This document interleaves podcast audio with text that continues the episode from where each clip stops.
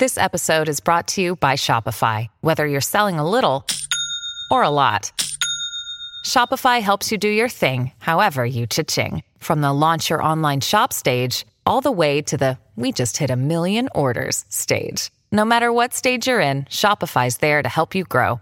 Sign up for a $1 per month trial period at shopify.com slash special offer, all lowercase. That's shopify.com slash special offer.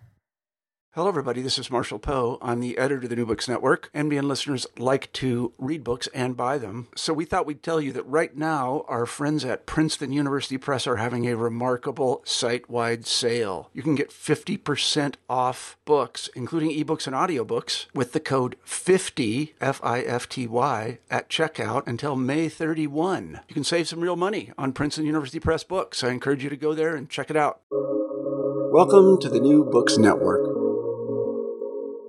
Hello and welcome to another episode on the New Books Network. I'm one of your hosts, Dr. Miranda Melcher, and I'm very excited for this conversation um, with Dr. Azzan Yadin Israel about his book titled Temptation Transformed The Story of How the Forbidden Fruit Became an Apple. Um, it's just come out in 2023 from the University of Chicago Press. Um, and this book really does exactly what the title says, which is an absolute compliment in my book, um, explaining why the forbidden fruit, the source of so many stories, so much art, so many myths, um, became an apple, which I admit I had never really questioned. I was just like, okay, well, that's what it is, right? Uh, turns out, not even close. There's a whole fascinating story. Um, and I think maybe the explanation for the confusion was my favorite part, but I'm getting ahead of myself. Um, so, Azzan, first, I'd love to welcome you to the podcast. Um, thank you so much for being here. Thank you for having me. Before we get into the many fascinating aspects of the book, uh, we should probably start with some kind of obvious basics. Would you mind introducing yourself a bit and explaining sort of how you came to this particular book? Of course, of course. Um, so I am a, a, professor at the at Rutgers University in New Jersey. I'm in two departments. I'm in the Jewish Studies department, uh, where I teach on uh, ancient rabbinic literature, the Dead Sea Scrolls, and Cognate Literature. I'm also in the Classics department. Uh, there I focus on Greek philosophy, primarily Plato and the pre Socratic tradition. Um, so the book is a bit of a departure for me in terms of my training and uh, much of my scholarly writing. But I uh, decided to pursue it because I was unhappy with the Regnin explanation of how the forbidden fruit became an apple. And by chance, I had come across a text that had led me to think that there might be a different explanation. When I completed my um, graduate work, I made a point of continuing to read in uh, Greek and Latin so as not to lose touch with those uh, languages. And when I was doing this early on in my career, this is just a year or two after I got out of grad school, I was reading with a uh, graduate student uh, in the classics department, and um, we were reading a, a, passage from Augustine's Confessions, a very famous section where he's discussing the kind of evil that is inherent even in children and his example was that he and his friends were pelting this helpless sow with poma. And uh, he uh, goes on and discusses this for a while. And I was translating, you know, I hadn't prepared the text. And I, because of French, just translated the uh, pomum, or in plural poma, as apples. And um, Aaron Poochigian, who was the graduate student that I was reading with then and has since become um, a great poet and translator, said to me, ah, no, no, no, you know, that's a common mistake. But in Latin, pomum is just a tree fruit. And I was like, ah, yes, I knew that, but kind of the French had intruded. And at the time, I made a note to myself and said, I wonder if that has anything to do with the shift. In other words, if the error that I had made was more typical, and of course we'll get to that later, but that was the, the, the seeds of this project uh, were at that moment. I set that aside. I published on rabbinic sources and um, on Midrash, which is the area I specialize in. But years later, I decided to go back and see if that was a hypothesis that was worth pursuing, and the end result was this book. Wow, thank you for um, kind of taking us through that process. I think uh, it does a lot to sort of explain uh, the inquisitive nature of the book. I think uh, the kind of the fact that you're very much asking and answering um, questions, and that kind of leads us to the sort of obvious starting point of why should we start to question that belief that the forbidden fruit is an apple, has always been an apple, and that's just what it is? What are the causes for questioning that? Well, the causes are primarily textual. Um, the most obvious place to start is in Genesis chapter 3, where there is no specific fruit designated uh, as the, the fruit of the tree of knowledge of good and evil.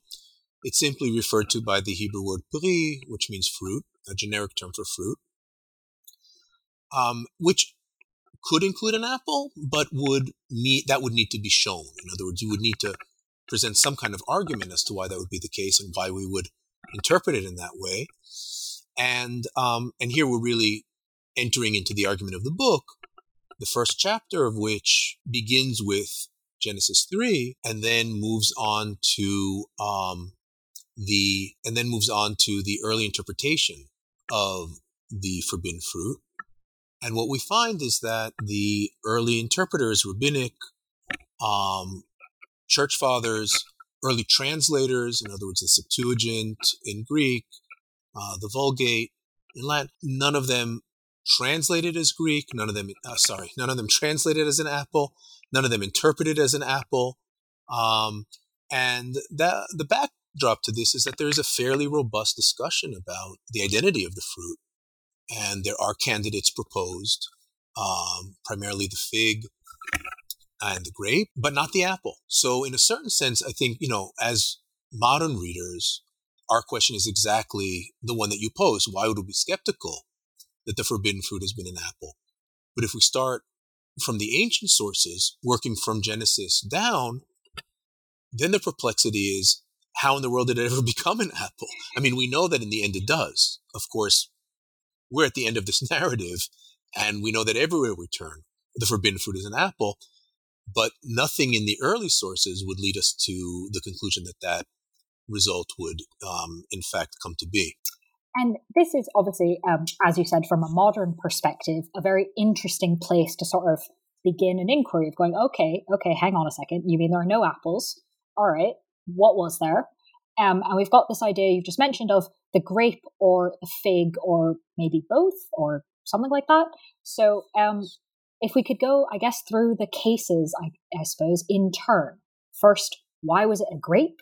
And then why could it actually have been a fig? What what were the alternatives to the apple and why did people think that? Absolutely, absolutely. So the I mean the grape there are various reasons given for the grape um, there seems to be one dominant theme that links alcohol and sin. And, you know, and obviously the grape kind of is, I mean, you can make alcohol from many different things, but the grape as the source of wine is the paradigmatic source of alcohol as well.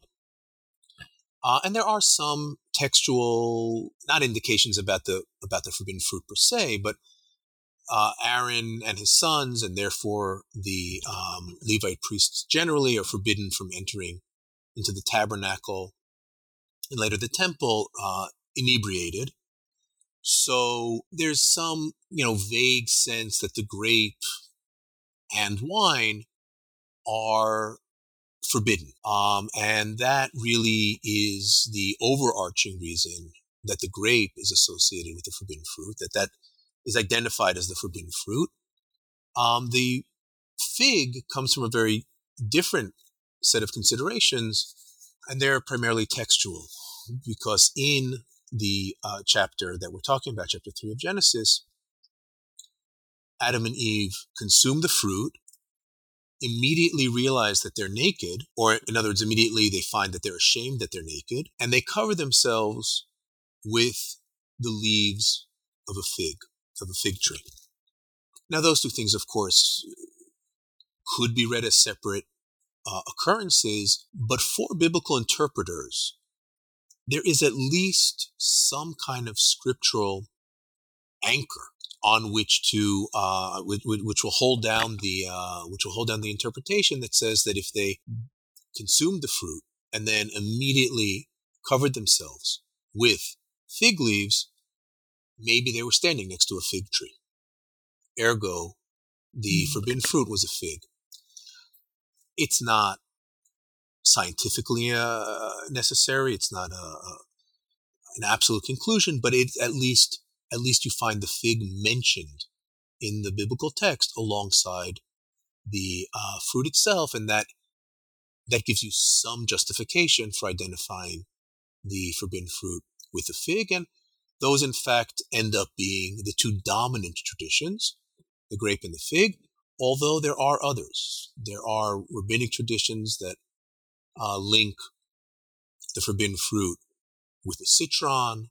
Um, there are traditions textual and also visual, artistic, that represent the forbidden fruit as a pomegranate. Um, some even argue that it is, is wheat, which is an unusual and surprising interpretation. So there's really a very um, broad range of possibilities that are raised over the course of these discussions, you know, the centuries of discussion of the story of the fall of man. And are all of these discussions sort of saying, well, no, it must be the fig? Well, no, I think it's the grape. No, I think it's wheat. Or is there a possibility that it could be multiple things? Or is have we also received the have we also essentially made up the idea that it's an apple and that we all agree? Yeah, so that's really one of the most interesting things about this shift towards the apple, which is that up until the apple appears on the scene, all of these other possibilities coexist peacefully. Um, there are there are um, texts that say, well, this this authority identifies the forbidden fruit as a fig, and this one with a grape, and this one with a pomegranate. And there's no need to say, and this, and, you know, but this is really the correct one, or anything like that. There are uh, cathedrals that have multiple artistic representations of the fall of man, of the transgression. And sometimes the same cathedral will have different fruit. You know, the different representations, they'll have Eve mm. handing Ab- Eve handing Adam a fig, and in another representation, Eve is handing Adam a cluster of grapes. So, um, you know, it, it, clearly was not an issue that was disputed in in in the sense that you had to ultimately agree on a particular fruit. When the apple appears, it eradicates all the other possibilities, which is a very unusual, historically speaking, uh, dynamic, and one that any explanation of this transformation to the apple tradition needs to account for. Hmm. And this is, of course, what you go on to do in the book. So, can you maybe first tell us about the common, the existing hypothesis for how the apple becomes the forbidden fruit and why you're not so sure? Absolutely. So, the Regnan hypothesis is that the apple emerges as the forbidden fruit because of a Latin play on words. The Latin word for um, an evil thing or bad is uh, malum, and that is also the word for apple. That is also um, the Latin word for apple. There was early on a distinction between the long A and the short A, but that is lost, and uh, the two basically become homonyms. So the hypothesis says something along these lines. Since the forbidden fruit caused mankind's expulsion from paradise, um, the introduction of sin into the world, and so on and so forth. Really, there was no greater theological malum than that. Therefore, the fruit that is uh, most likely to have caused it was itself the malum apple. So, the theological malum sin or evil that befell mankind was caused by the malum apple. That's a very, first of all, it's a very dominant hypothesis. Today, it is cited everywhere. Um, and at this point, it's basically received wisdom. In other words, scholars will just say, you know, as is well known, the Latin similarity of malum and malum really gave rise to this tradition or the identification of the forbidden fruit as a as an apple. It's also at this point a venerable tradition. I've found it as early as um, in the works of Thomas Browne, who was a polymath who wrote in the uh, mid to late 17th century. And he already says in, um, in, the, in, his work that discusses kind of common errors, he says um, it is widely understood that the forbidden fruit was an apple because of this Latin play on words. I don't know exactly how far it goes, but it's centuries old. Um, I, however, have never been thrilled with this explanation. Uh, first of all, I think it's, I love it. I think it's wonderful. Anyone who works on biblical interpretation and midrash, you know, this feels like a wonderful midrash, um, like a wonderful commentary.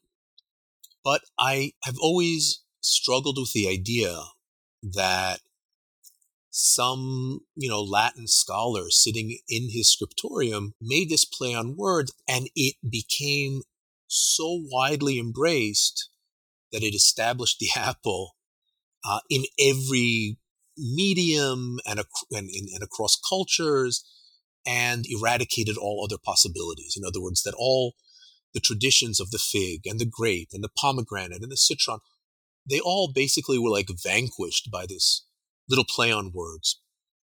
I have to admit it's a very appealing explanation for textual scholars. I mean, who wouldn't want to think that scholars sit in their study and uh, their knowledge of Latin or what have you is ultimately the foundation upon which this central cultural um, symbol rests. But as I said, I, I, I always I was always a little bit uncertain about that. Um, and in fact, what I started out doing for this for the project was investigating whether, in fact, there was substantive textual uh, grounding for this Latin play on words from malum malum. And briefly stated, there isn't. There just does not seem to be any recognition or almost any recognition among medieval Latin authors that there is this play on words. Um, we have not only is it absent, which of course it's very it's absence is always a very difficult argument to make, but there are lists uh, as late as someone like Nicholas of Lyra, who's writing in the early 14th century, and is probably the most prominent Christian Bible scholar of his day, he contain he, he includes a list in his commentary on Genesis that says there are scholars who mention the fig, who identify the forbidden fruit as a fig. There are scholars who identify it as a grape. And he doesn't even know that the apple is a candidate. He doesn't even mention the apple mm. uh, as a possibility. So here we actually run into a much more fundamental issue. It's not only that these Latin scholars don't know the malum malum play on words, they don't even seem to know that the apple is a candidate for as the forbidden fruit. And that raises a completely different question, which is if they don't know this, where and when did the apple first appear? So that's a that which becomes the next challenge. Mm. And a very good challenge, right? Because we start with this book going, hang on a second, what do you mean we're questioning the apple? Um, and then by the time you get to this point in the book, you're like, oh, wow, now I'm really questioning the apple. Hang on a second, where does it come from? Um, and you show that it comes in 12th century France, which is not what I was expecting. So right, right. why there? Why then? Yeah. So first of all, how do we establish this? Because as I said, the Latin sources really don't provide us with any usable information. All we find is absence, absence, absence. The absence of the malum, malum, Latin play on words, and more fundamentally, the absence of any knowledge of the apple itself as the forbidden fruit. So at this point, I shift gears, methodologically speaking. And I figured if the texts don't provide an answer, then I should look at the representation of the forbidden fruit. And the um, third chapter of the book is a survey of the iconography of the forbidden fruit, basically of the iconography of kind of these, the fall of man scene, as much as possible trying to identify the nature of the fruit, either because the fruit itself is visible or quite often because the leaves of the tree of knowledge are visible and when they are represented as fig leaves, those are very, very distinctive leaves, very broad leaves with distinct lobes. So using the iconographic history to trace how the fruit is represented with the aim of discovering where and when it starts to be an apple. And that is the answer to how do we know it appears in 12th century France? That's the first place, that's the first site where artists begin to render the forbidden fruit as an apple. And once they do so, two very interesting things happen. The first is the apple becomes absolutely dominant in French art within a few decades, at the exclusion of all the other visual traditions that had preceded it. Prior to the appearance of the apple, artists had represented the forbidden fruit in the way that we had mentioned earlier in terms of the texts, uh, i.e., as a fig, as a grape, as a citron, as a pomegranate, etc. Suddenly, all of those traditions are eradicated, and basically, you get a visual monoculture of the apple. The second very interesting thing that happens is that from France, the apple imagery, the apple iconography spreads to Germany, to the Low Countries, and to England. And a similar process occurs, not as quickly, not as dramatically, but in fairly short order, the apple becomes the dominant iconographic representation of the forbidden fruit.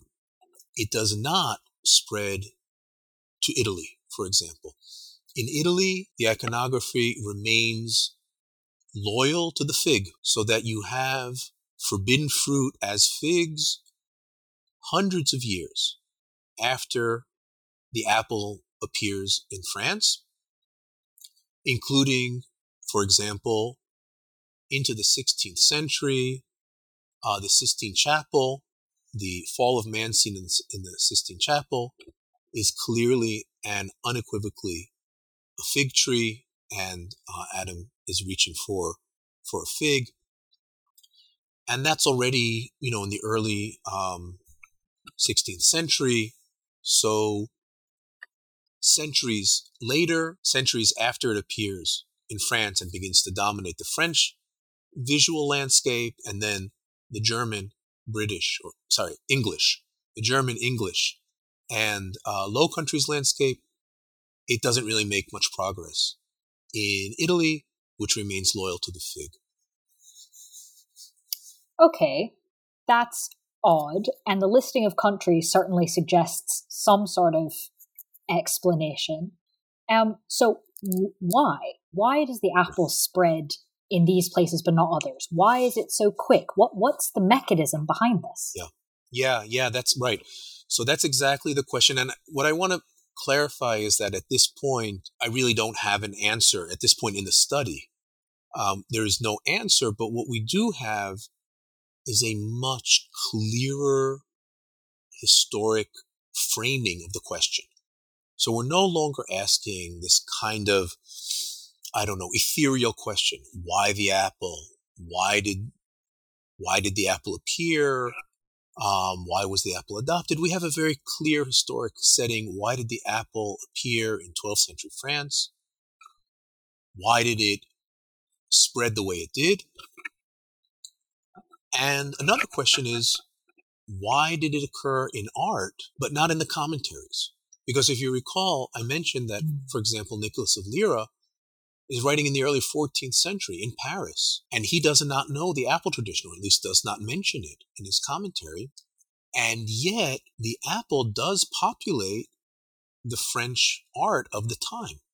So that's a third question. So we have why France, why the dissemination that it uh, that that that it experienced, and why this gap between the artistic and the literary sources. So here um, is the solution, and if we want to think of this as a kind of detective novel, this is the moment where you gather everyone into the reading room and say, "Here, here's the whodunit." Um, and the answer is surprisingly uh, not agricultural, because sometimes people say, "Well, you know, maybe there weren't apples in Italy, uh, but there weren't." That's not true. There were apples in Italy. Um, the whole the agricultural layout doesn't really work with what's happening iconographically. It doesn't map onto it very well. Rather, the answer is linguistic. And um, in order to explain this, I have to give a little bit of background and say that in the Latin sources, uh, one of the challenges of the malum hypothesis, of the play on words, the Latin play on words hypothesis, is that the Latin sources almost never refer to the forbidden fruit as malum.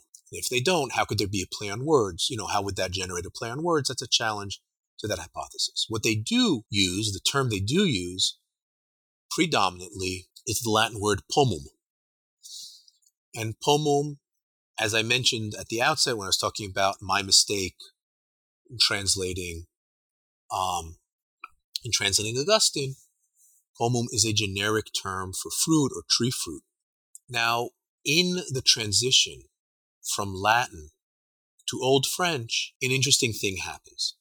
The Latin word for apple, malum, does not contain any reflexes in Old French. In other words, Old French does not have a word for apple that comes from the Latin word malum, presumably because of the very issue we spoke about earlier, that it comes to mean evil or they, it comes to be identified with the word evil.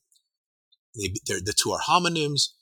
And for kind of superstitious reasons, people don't want to say, please hand me that mal, because that means hand me that evil. Or I love a good mal, I love a good apple, but you're also saying I love evil, you know, things like that. Whatever the reason, historically, Old French does not have the word mal in the sense of apple. It does have mal in the sense of evil. And of course, we know that from modern French and also from um, as a part of speech in English. Uh, if you talk about, um, you know, malevolent and things like that, many of those words are Latinate, but they come in through French, maladroit, and the like. So there's no word for apple in Old French at least none that's based on mal. And probably as a result of that, because of the need to have a specific word that designates the apple, the term that comes from pomum, the French, the old French word pomme, begins to narrow its meaning. Like pomum, it had originally meant fruit in a generic sense, but it begins to become more and more specific and designate the apple exclusively. The apple as that fruit that is associated with the word pomme. So we have basically a semantic narrowing, what linguists call uh, semantic narrowing. The word pomum means fruit in Latin. The word pomme means fruit in the early strata of Old French. But as time goes by, that meaning narrows and it comes to mean apple. Now, this has a very significant uh, effect in one area. And that area is early translations and retellings of the fall of man narrative in Old French. In other words, the vernacular fall of man narratives in Old French. Why, why is this significant? Because the earliest translators and the earliest poets and storytellers and historians who are writing biblical histories and so forth overwhelmingly rendered the forbidden fruit as a forbidden pomme. As well they should, because for them, the word pomme was a generic term meaning fruit. So the earliest translation of the book of Genesis into Old French, for example, the Evrat Genesis explicitly states that Eve gave Adam a pomme and he ate from it and so forth. However, with the passage of time, and as the narrower meaning of pomme becomes more dominant, in other words, the meaning of apple, all of those early texts, all of those early vernacular retellings or translations of the fall of man narrative are transformed in the eyes of later readers. Because as soon as pomme comes to mean apple in a straightforward, non interpretive way, it's just the meaning of the word for speakers of Old French, all of those earlier sources, the Bible translations, the Bible retellings, the poems, anything that deals with the forbidden fruit and speaks of it as a pomme, all of those are simply and in an unmediated way understood to mean apple. It is understood now that Eve gave Adam an apple and that the fall of man was due to an apple. Now, once this happens, there really isn't any room for multiple candidates. In other words, once you have a biblical translation that says Eve gave Adam a pomme, and you understand that in a straightforward way to mean an apple, and once the same pomme appears in the retellings and in the poems and in the and in the plays, the Jeu d'Adam is a medieval play that would travel from village to village telling the story of the fall of man, and they use the word pomme there. Um, once that's the case, the issue is resolved. The forbidden fruit is a pomme, that is to say, it's an apple. So no artist is going to represent the forbidden fruit as a fig. How could you? You know that it's a pomme, i.e., apple. No one's going to represent it as a grape. No one's going to represent it as a pomegranate, a citron, and so forth. So the iconographic tradition, driven by this linguistic change, very quickly converges on the apple, and you find the uh, art representing the apple the way we do, i.e., in uh, 12th century France, it becomes the apple and conquers the landscape completely. Hmm. But then, why England and Germany, but not Spain and Italy?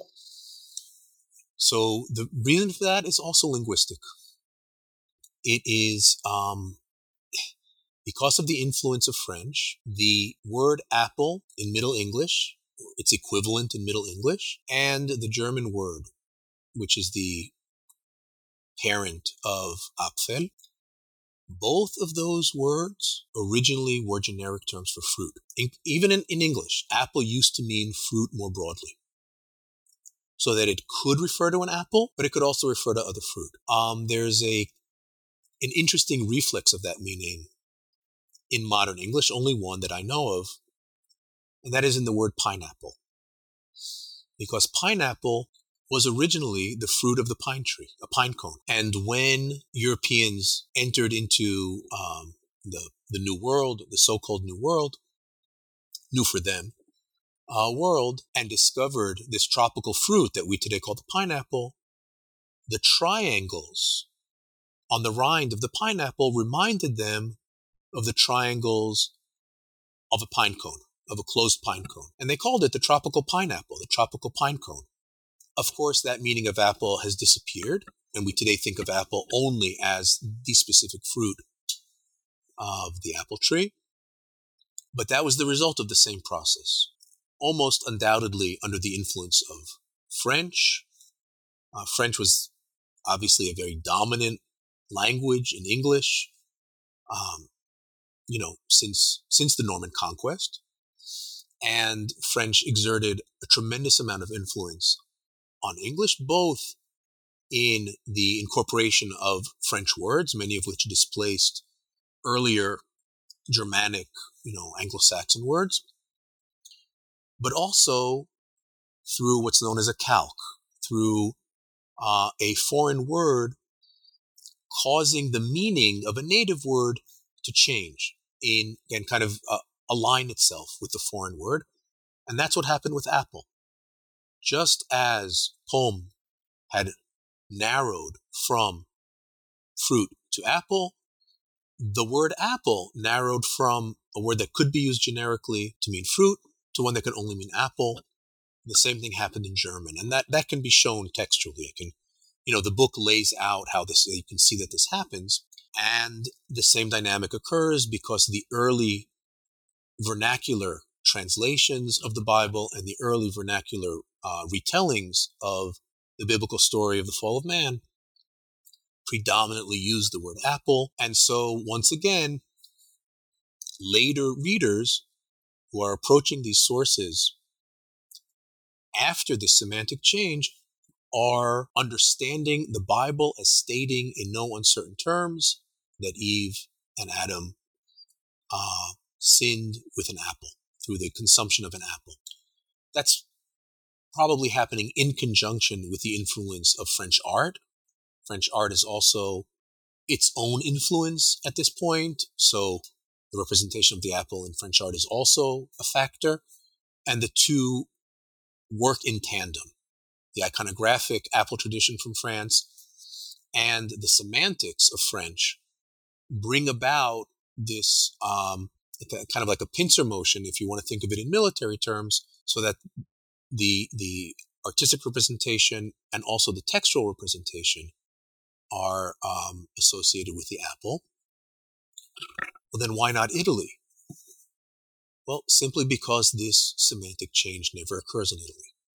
The Italian word for apple is mela, which is associated or somehow derived from um, the Latin word malum, and it never narrows. It never meant fruit generically. It never had a broader sense, and it never narrows to mean that was just the word from the from the outset. And as a result, the entire dynamic that I'm describing here, the early vernacular translations that use a generic word for fruit, but then that word, the meaning of that word narrows, and so on and so forth.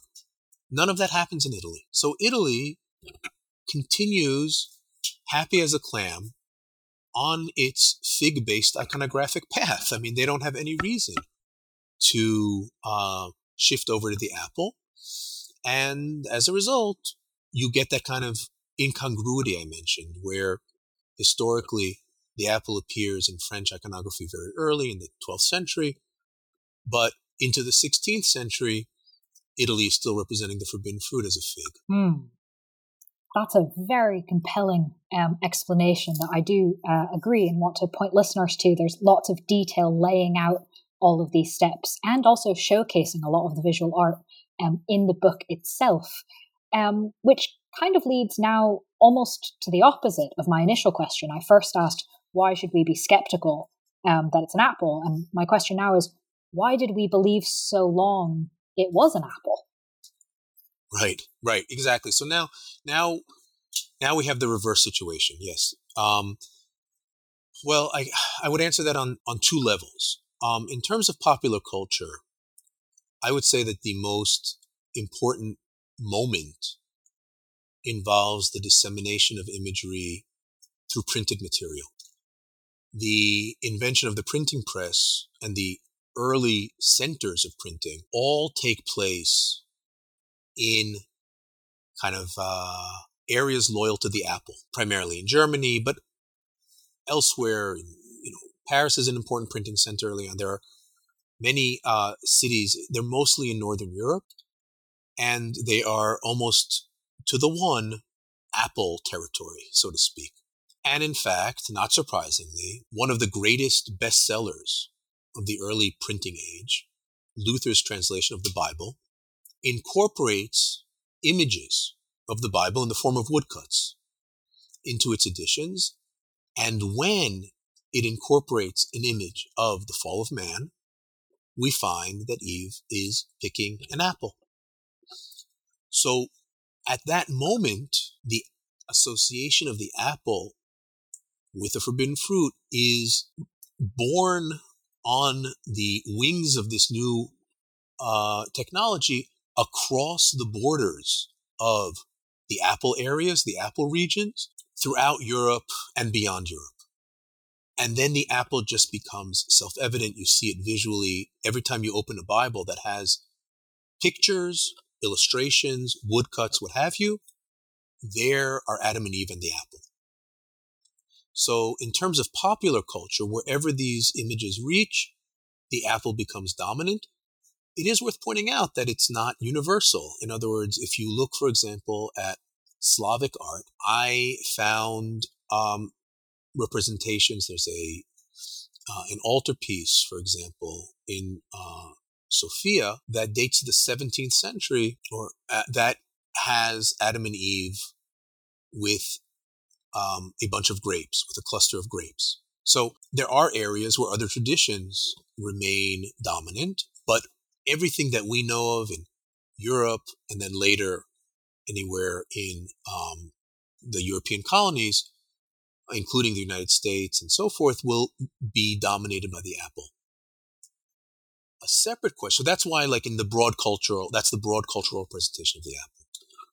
The second question is why have scholars not realized this? In other words, why have scholars maintained the hypothesis of the malum, the Latin play of words, even when it is so poorly attested and so uh, so poorly substantiated.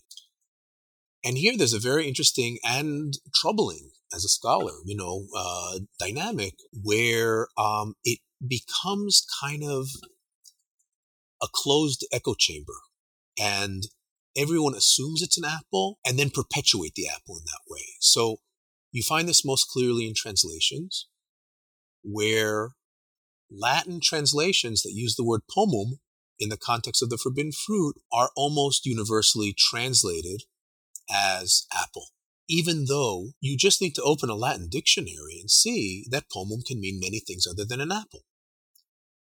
But once we're familiar with that tradition, it replicates itself in the translation. The same thing is true of um, the imagery or discussions of art history. So the um, chapter that deals with iconography opens uh, with a brief epigraph that says, um, although the account of the fall of man in Genesis 3 does not mention any particular fruit, the fruit has always been regarded as an apple. And that's from the Oxford Dictionary of Christian Art and, and Architecture that came out in 2013. So, I mean, 10 years ago, scholars writing an authoritative um, handbook, a dictionary of Christian art and architecture, are making the statement that basically the fruit has artistically always been regarded as an apple, which is just empirically untrue. It's just historically untrue. So it's a very interesting dynamic and one that really needs to be avoided as much as possible, in which the assumptions kind of lead us rather than the sources rather than the material. I think the last issue is that it is a challenge to draw on evidence from such disparate areas. In other words, anyone who looks at the biblical and early translations will know that wasn't an apple. Anyone who looks at the Latin sources on their own will know that they don't really discuss the apple that much. Anyone who looks at the art historical material will say, ah, the apple appears at a certain place. Anyone who looks at the vernacular might understand something that's going on. But if you don't put them all together, you really can't get the full historical account of what happened. So people working on the biblical sources will just assume, ah, this came about because of the malum malum play on words. You know, people who are working on art will say, ah, it appeared here. I guess that's when the play on words came into effect or things like that. And it's only if you really work in an interdisciplinary way and across each of these historical periods, across the textual and iconographic um, sources that you can, I hope, and at least that's what I've tried to do, that you can offer a robust explanation for the emergence of the apple as the forbidden fruit. Mm. Well, I think what you've definitely done in the book is uh, present both a mystery and then solve it, which is quite a feat, uh, given that uh, for any listeners intrigued by this, uh, you'll be pleased to know that this book manages to do all of that and it's not 800 pages long. it's actually quite readable um, and guided by um, the exact sorts of questions that you've talked us through in this interview. So, thank you very much um, for explaining the book to us. Um, but before I let you go, I was wondering if you might have any project that you have your eye on to work on next. You could maybe give us a sneak preview of. Uh, sure, sure, happily. I um, I have first of all an ongoing project, uh, which is a series of um, lexicons that are aimed at allowing English speakers to learn the vocabulary of foreign languages more easily. And basically, what these lexicons do is they uh, align a foreign word with an English cognate. I'm sorry, yes, a foreign word with an English cognate, allowing the um, student or the reader to kind of recognize the connection between the English word that they know and the foreign word that they are learning. So, um, so far I've published um, a volume on German, uh, a volume on Spanish, and I am now finishing the volume on ancient Greek. So anyone who's interested in those, th- those are out there, and now I'm continuing to work on this. So part of my future scholarly plans are to, uh, after I publish the Greek volume, to do the same for uh, French and then Latin, and I think that will be the end of that uh, project. I also have um, two more traditional book projects that I'm working on. One uh, involves the kind of methodological insights of a field of linguistics called contact linguistics. Contact linguistics studies how uh, languages behave when they're in close proximity with another language. That is to say, when you have two language communities in close contact. And um, the book that I'm working on is going to try to cull insights from from contact linguistics to um, develop more robust methodological and conceptual tools for understanding cultural contact more broadly. In other words, contact linguists are working specifically in contact between languages, and I think this can be fruitfully expanded to other types of linguistic contact. Um, finally, I do have a, book on uh, Plato that I hope to write, but that is still uh, very early on in the project. Um, it has to do with the relationship um, between Plato's metaphysics and uh, language in the later dialogues, but I'm afraid I, I'm not being coy. That's really all I can say at this point because I myself still need to do all that work. Well, while you are off um, working on those various projects, uh, listeners can read the book we've been discussing, which again is titled Temptation Transformed The Story of How the Forbidden Fruit Became an Apple. Azzan, thank you so much for being with us on the podcast. Thank you, Miranda. It's been a pleasure. Thank you so much.